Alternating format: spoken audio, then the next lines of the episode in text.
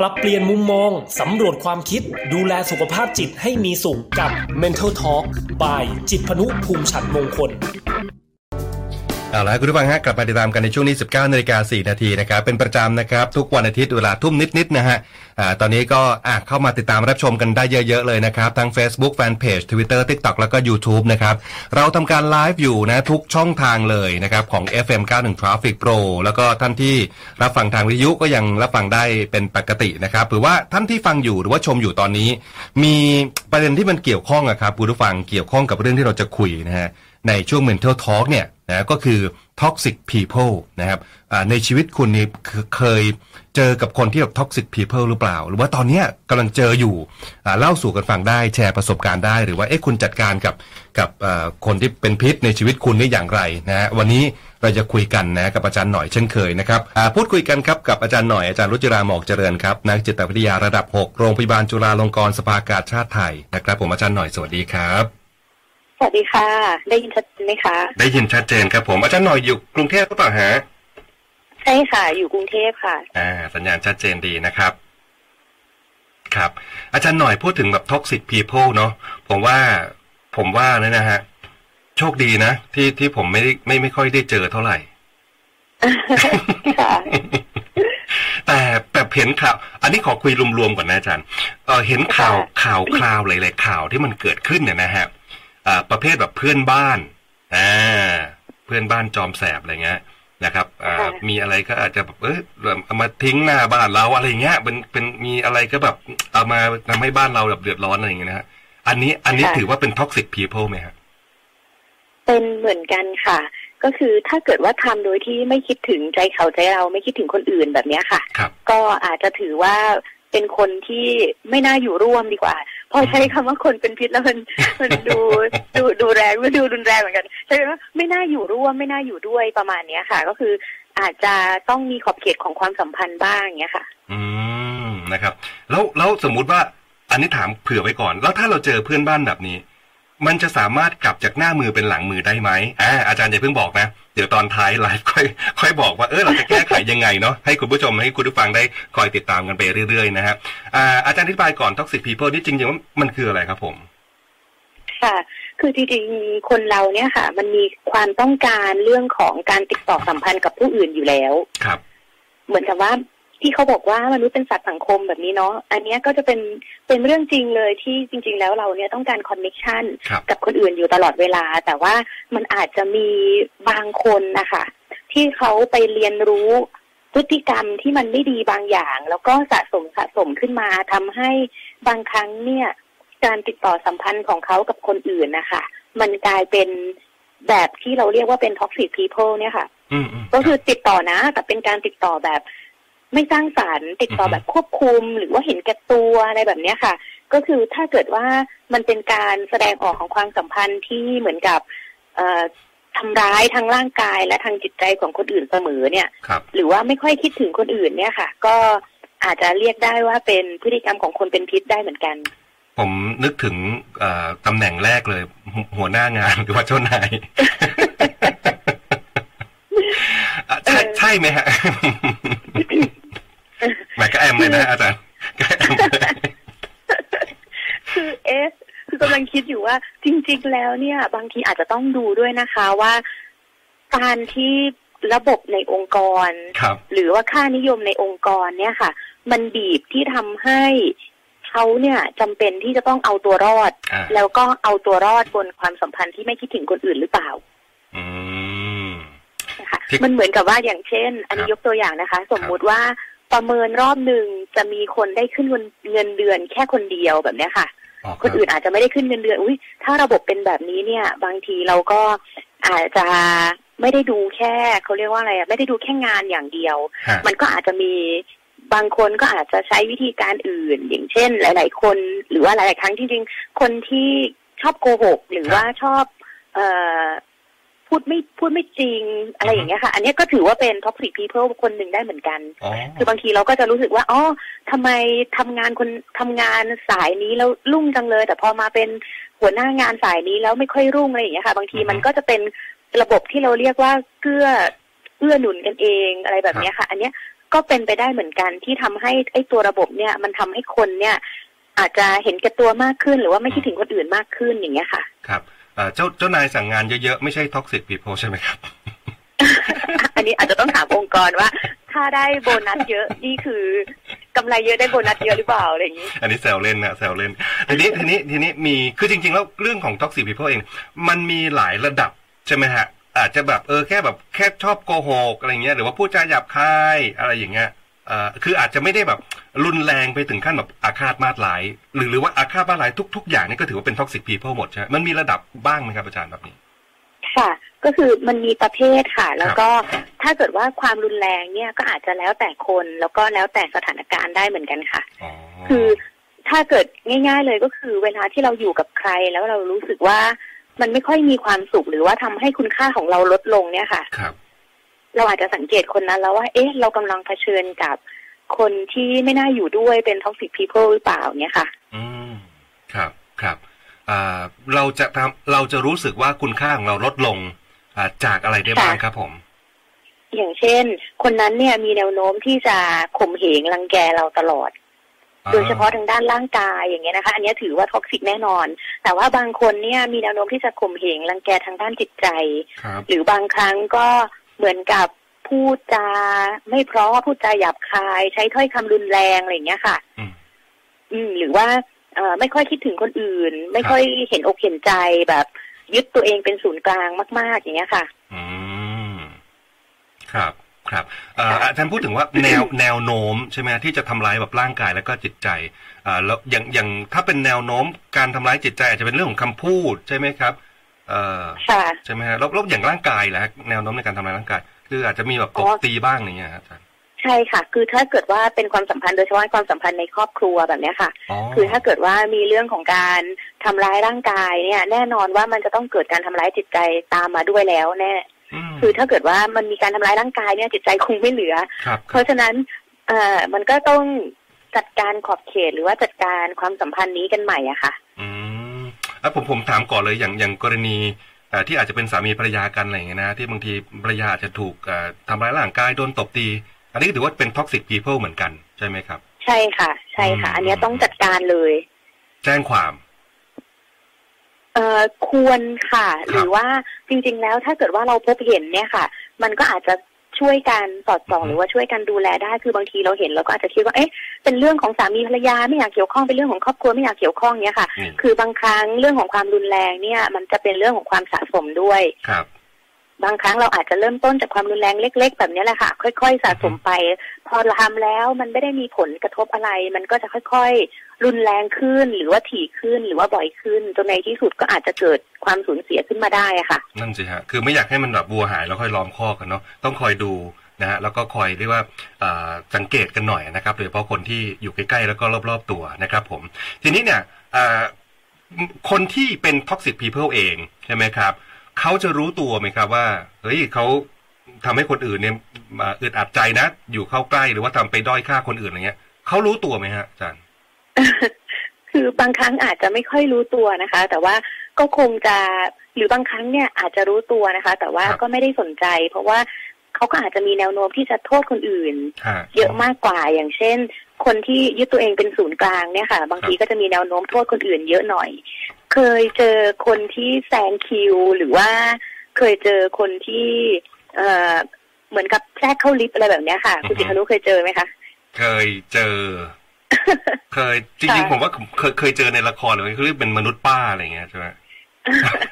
ค่ะครับผมอะบางทีเขาก็จะมีมุมมองที่ยึดตัวเองว่าก็ก็ฉันแก่แล้วว่า เอออะไรอย่างเงี้ยนะจะให้ฉันไป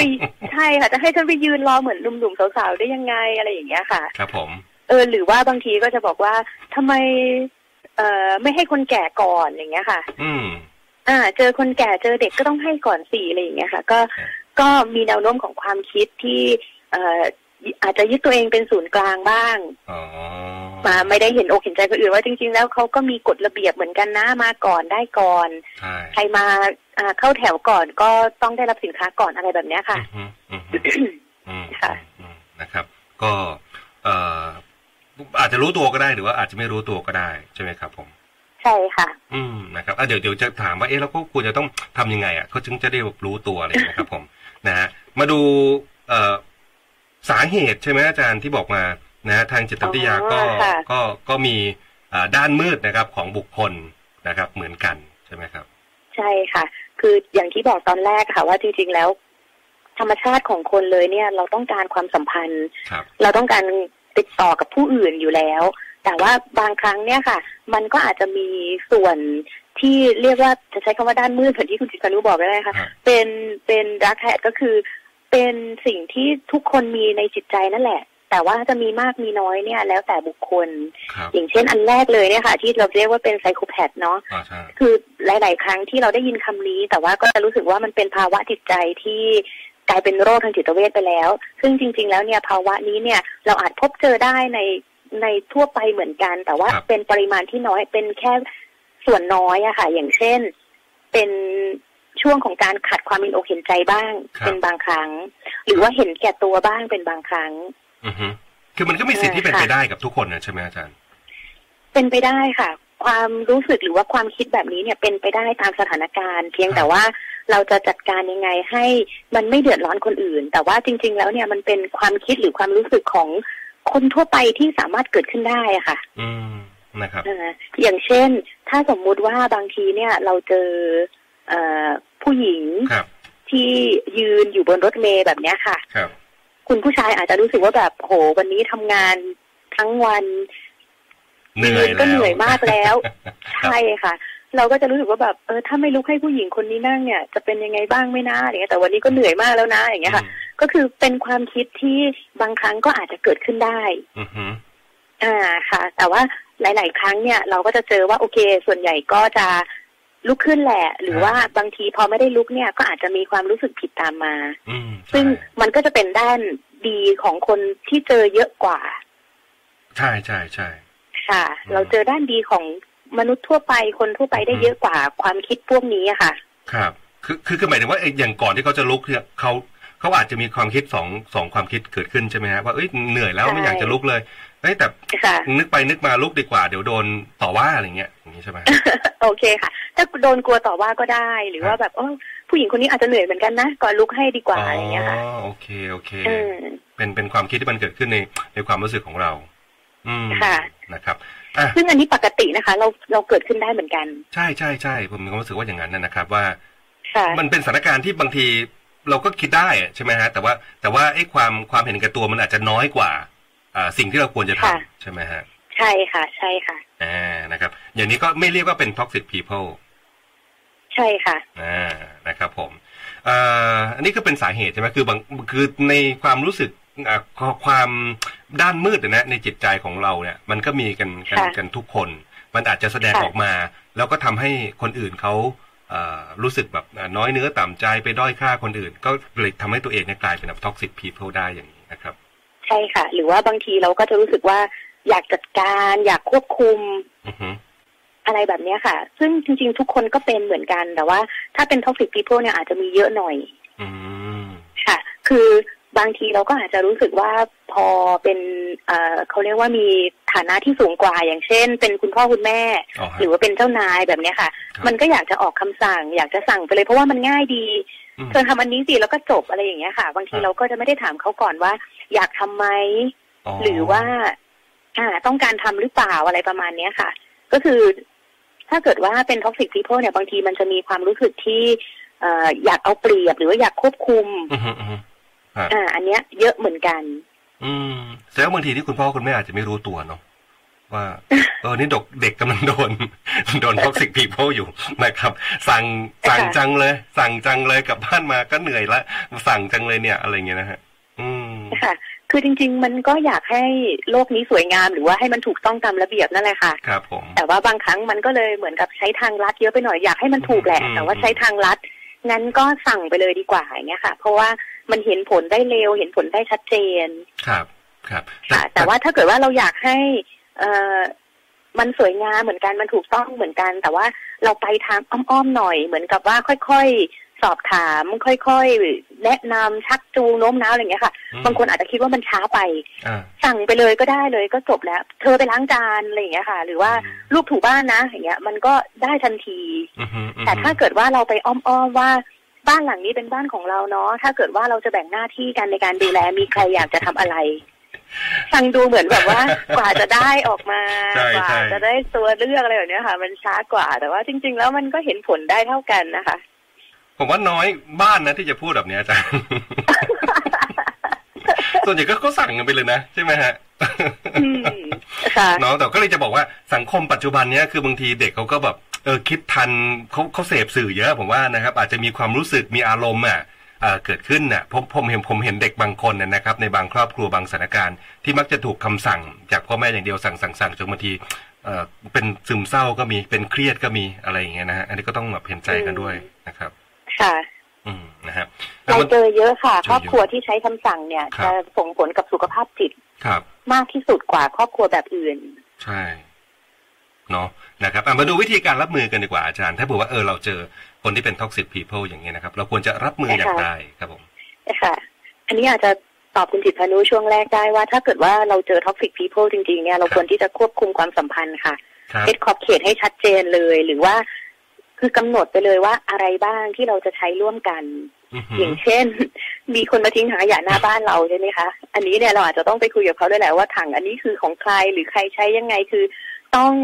เขาเรียกว่าเป็นการเซตบอร์ดารีก็คือสร้างขอบเขตให้ชัดเจนเลยว่าใครทำอะไรตรงไหนได้บ้าง คือปัญหามันเกิดขึ้นว่าเราไม่กล้าไปคุยครับอาจารย์ เข้าใจใช่ไหมฮะมันเหมือนว่าเฮ้ยเราไปหาเรื่องเขาหรือเปล่าอะไรเงี้ยอันนี้จากชีวิตจริงนะค่ะ คือการ การคุยเนี่ยอาจจะ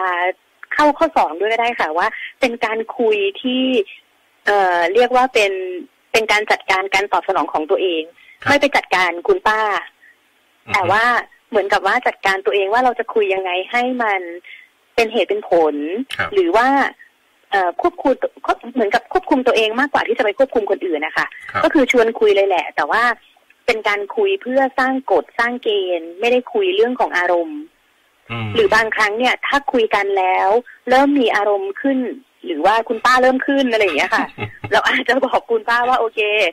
เราคุยกันได้ถ้าคุณป้าใจเย็นกว่านี้นะครับเดี๋ยวเราค่อยมาคุยกันเรื่องนี้คือ ค่อยๆสร้างขอบเขตได้ค่ะ แต่ว่าต้องระวังเรื่องของอารมณ์ด้วย อืมนะครับ คือผมนึกถึงสถานการณ์จริงนะสมมติว่าเออขยะข้างบ้านอาจจะเออมันก็เลยมาหน้าบ้านประตูรั้วเราอะไรเงี้ยอันดับแรกสิ่งที่เรา จะทำเลยก็คือโมโหอะแล้วจะไปคุยด้วยอารมณ์ที่มันโมโหอย่างนั้นนะพร้อมพร้อมปะทะ พร้อมปะทะ เพราะฉะนั้นเราต้องจัดการอารมณ์เราก่อนที่จะไปคุยค่ะ อันดับแรกต้องจัดการอารมณ์ก่อนนะ แล้วค่อยเข้าไปคุยดีๆนะครับผมอ่านะฮะครับ ต่อไปครับ แล้วก็เอ่ออันนี้อาจจะต้องคุยให้น้อยที่สุดค่ะ ครับต้องหลีกเลี่ยงเรื่องของการอธิบาย โดยเฉพาะ พูดตอนที่อีกฝ่ายหนึ่งยังไม่ฟังอะค่ะ ครับผม เหมือนอย่างเช่นที่เมื่อกี้นี้ ถ้าคุณป้ายังขึ้นอยู่ สมมติว่าเราลงแล้ว แต่คุณป้ายังขึ้นอยู่อย่างนี้ค่ะ เราก็อาจจะแค่บอกเบื้องต้นว่าโอเคมันเกินนะ มันล้ำนะ ถ้าคุณป้ายังไม่ฟังเนี่ย บางทีเราอาจจะยังไม่อธิบายตอนนี้อะค่ะคืออาจจะต้องดูด้วยว่าอีกฝ่ายหนึ่งเนี่ย พร้อมที่จะฟังหรือว่าพร้อมที่จะตกลงกฎกติกากันแล้วหรือยัง หลีกเลี่ยงการอธิบายคือคือไม่ต้องไปคุยเยอะไม่ไม่ต้องไม่ต้องไปคุยนาน ไม่ต้องอารัมพบทอะไรอย่างเงี้ยใช่ไหมฮะใช่ค่ะ คุณป้าขยันคุณป้าเลยบ้านใช่ค่ะคนใกล้บ้านกันเนี่ย ต้องถ้อยทีถ้อยอาศัยคุณป้าทำแบบนี้อะไรอย่างเงี้ยค่ะโอ้ถ้าเป็นอย่างเงี้ยคุณป้าจะแบบว่าเธอต้องการอะไรหรือถ้าตกลงจะคุยกันรู้เรื่องไหมอย่างเงี้ยค่ะอันนี้ต้องแบบว่าไม่อธิบายให้น้อยสุด หลีกเลี่ยงการอธิบายเลยยิ่งดียิ่งถ้าอีกฝ่ายหนึ่งไม่ฟังแบบเนี้ยค่ะอ่าถ้าถ้าเป็นแบบนั้นนะผมว่าคุณป้าน่าจะ หยิบโทรศัพท์มือถือขึ้นมาแล้วก็อัดคลิปทันที อ๋อ ใช่ค่ะ คือพอเห็นกล้องเราอาจจะพูดดีขึ้น แต่ว่าเราก็คงถือกล้องไปเหมือนกันตั้งแต่แรกแล้วเพราะว่าเดี๋ยวนี้เดี๋ยวนี้ก็คงทางฝ่ายต่างมี เอ่อกล้องหันเข้าหากันอะไรอย่างนี้ค่ะ ครับครับ มันถูกไหมฮะอันนี้ผมขอนอกเรื่องหน่อยนะ มันถูกไหมเพราะอย่างเรื่องจอดรถเพื่อนบ้านเนี่ย ฝ่ายหนึ่งก็อัดคลิป ฝ่ายหนึ่งก็อัดคลิปอะไรอย่างเงี้ย มันมันใช่ทางออกที่ดีไหมอาจารย์ ค่ะ คือตอนแรกเนี่ยไม่แน่ใจวัตถุประสงค์ของการอัดคลิปนะคะ ว่าจริง ๆ แล้วเนี่ยมันคืออะไร แต่ว่าถ้าเกิดว่าวัตถุประสงค์มันเพื่อที่จะเหมือนกับมีพยานรู้เห็นในการไก่เกลี่ยแบบนี้ค่ะ อันนี้เนี่ยมันอาจจะต้องวนกลับมา ดูวิธีการที่จะทำให้มันเกิดความยุติธรรมอะค่ะ ว่ามันเป็นไปได้แค่ไหน คือถ้าระบบของการจัดการความยุติธรรมอะค่ะ มันสามารถจัดการได้อย่างจริง ๆ เนี่ย คนไม่ต้องจัดการกันเอง ไม่ต้องหาพยานกันเอง ไม่ต้องแบบถ่ายรูปแล้วฟ้องโซเชียลให้โซเชียลเป็นคนตัดสินอะไรอย่างเงี้ยค่ะ มันอาจจะทำให้เรื่องของการถ่ายคลิปหรือว่าโพสต์ลงโซเชียลเนี่ยอาจจะช่วยได้มากขึ้น แต่ว่าถ้าเกิดว่าอะไรที่มันเป็นไวรัลหรือว่าอะไรที่มันฮิต แล้วมันมีแนวโน้มที่ได้รับความยุติธรรมเพิ่มมากขึ้นหรือรวดเร็วขึ้นเนี่ยค่ะ ก็ไม่แปลกที่คนส่วนใหญ่จะถ่ายคลิปก่อนลงใช่ค่ะ ลงโซเชียลก่อนแล้วความยุติธรรมถึงจะตามมาแบบเนี้ย อืมครับครับครับครับ ก็อาจารย์ว่าแสดงว่าอาจารย์บอกว่า มันก็ไม่ใช่เรื่องผิดอ่านะครับ เราสามารถทำได้ ค่ะอาจจะต้องไปดูที่ระบบว่า เอ๊ะ ถ้าเกิดว่าทำแล้วมันกลายเป็นยุติธรรมขึ้น อันเนี้ยมันก็คงหยุดหยุดเขาไม่ได้เนาะหรือว่าถ้าเป็นสื่อแล้วกลายเป็นเอ่อเร็วขึ้นเรื่องของความยุติธรรมก็คงหยุดไม่ได้ อันนี้อาจจะต้องไปดูที่ระบบมากกว่า ว่าจะทำยังไงให้ระบบมันเข้าถึงได้โดยที่ไม่จำเป็นต้องใช้โซเชียลแน่นะครับกลับมาที่คุณป้าท่านนั้นนะฮะคือขยะมันล้ำมาเขาเขาอาจจะไม่รู้ไงแล้วก็ต้องถ่ายรูป หรือบางทีอัดคลิปให้ก็ดูอันนี้มันล้ำมาจริงๆนะอะไรอย่างเงี้ยจะได้จำจำนวนต่อหลักฐานนะฮะยึดมั่นคุณค่าของตนเองอ่าอันนี้อย่างอันนี้อย่างไรครับ คือบางทีเราอาจจะเจอคนที่ชอบตำหนิหรือว่าวิพากษ์วิจารณ์อย่างเงี้ยค่ะ ครับทำงานอะไรก็ไม่ค่อยดีโดนติตลอดเวลาหรือว่าชอบควบคุมแบบนี้ค่ะ เราอาจจะต้องเชื่อมั่นในตัวเอง แล้วก็ยึดมั่นคุณค่าในตัวเองเหมือนกันว่า จริง ๆ สิ่งที่เราทำเนี่ยก็ไม่ได้แย่มากอืเพียงแต่ว่าเราเจอคนที่เอ่อ ละเอียด มาตรฐานสูง มาตรฐานสูงละเอียดมากอะไรอย่างเงี้ยค่ะ โดยที่ไม่ได้ดูคอนเซ็ปทั้งหมดครับ ไม่ได้ดูผลรวมทั้งหมดอะไรอย่างเงี้ยค่ะ ครับ คือบางบางครั้งเนี่ยเราอาจจะเจอเหมือนกันคนที่มองเห็นในรายละเอียดปีกย่อยมากกว่าองค์รวม คือบางบางสายอาชีพเนี่ยค่ะ มันทำให้คนต้องมองเรื่องของรายละเอียดปีกย่อยจริง ๆ แล้วบางทีเนี่ย เราก็จะถูกติถูกตำหนิในทุกๆเรื่อง เคยเคยพิมพ์หนังสือราชการอะไรแบบนี้บ้างไหมคะคุณจิตพานุ เคยฮะเคยเคยอ่าเขาจะมีแบบว่า เว้นวรรคหนึ่งเคาะแล้วก็ต้องมีกับแต่ก็อะไรอย่างเงี้ยค่ะคำเชื่อมคำตรงอะอะไรอย่างเงี้ย ใช่ค่ะ คือบางทีเนี่ยพออ่านแล้วเข้าใจนะคะ แต่ว่าพอส่งให้หัวหน้าดูเนี่ย หัวหน้าก็จะขีดมาแล้วตรงนี้ใช้คำนี้ไม่ได้นะ ตรงนี้ย่อหน้าผิดนะอะไรอย่างเงี้ยค่ะ เราก็จะรู้สึกว่า เอ๊ะคอนเซ็ปต์มันก็อ่านรู้เรื่องนะ แต่ระเบียบมันไม่ถูกต้อง เข้าเข้าใจเข้าใจเราแต่ว่าไม่ถูกใจเจ้านายคือระเบียบไม่ถูกต้องค่ะมันมีระเบียบของหนังสือเลยว่าจะต้อง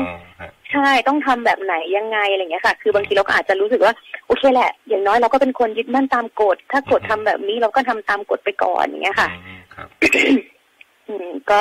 อาจจะปรับมุมมองของตัวเองด้วยว่า โอเคเราก็มี ถึงแม้ว่ามันน่าจะดูหงุดมันดูน่าหงุดหงิดที่ต้องมาแก้ไขคำเชื่อมคำต่ออะไรแบบเนี้ย แต่ว่าอย่างน้อยเราก็เป็นคนที่ปฏิบัติตามกฎนะอ่าดังนั้นมันก็ทำให้เราได้เรียนรู้เนาะเพราะว่าถ้าเปิดในการเขียนหนังสือครั้งต่อไปเราจะได้ทำให้มันถูกต้องอ่าอะไรเงี้ยก็ยังผิดอีกอยู่ดีขอเวลาอีกสองปีอะไรเงี้ย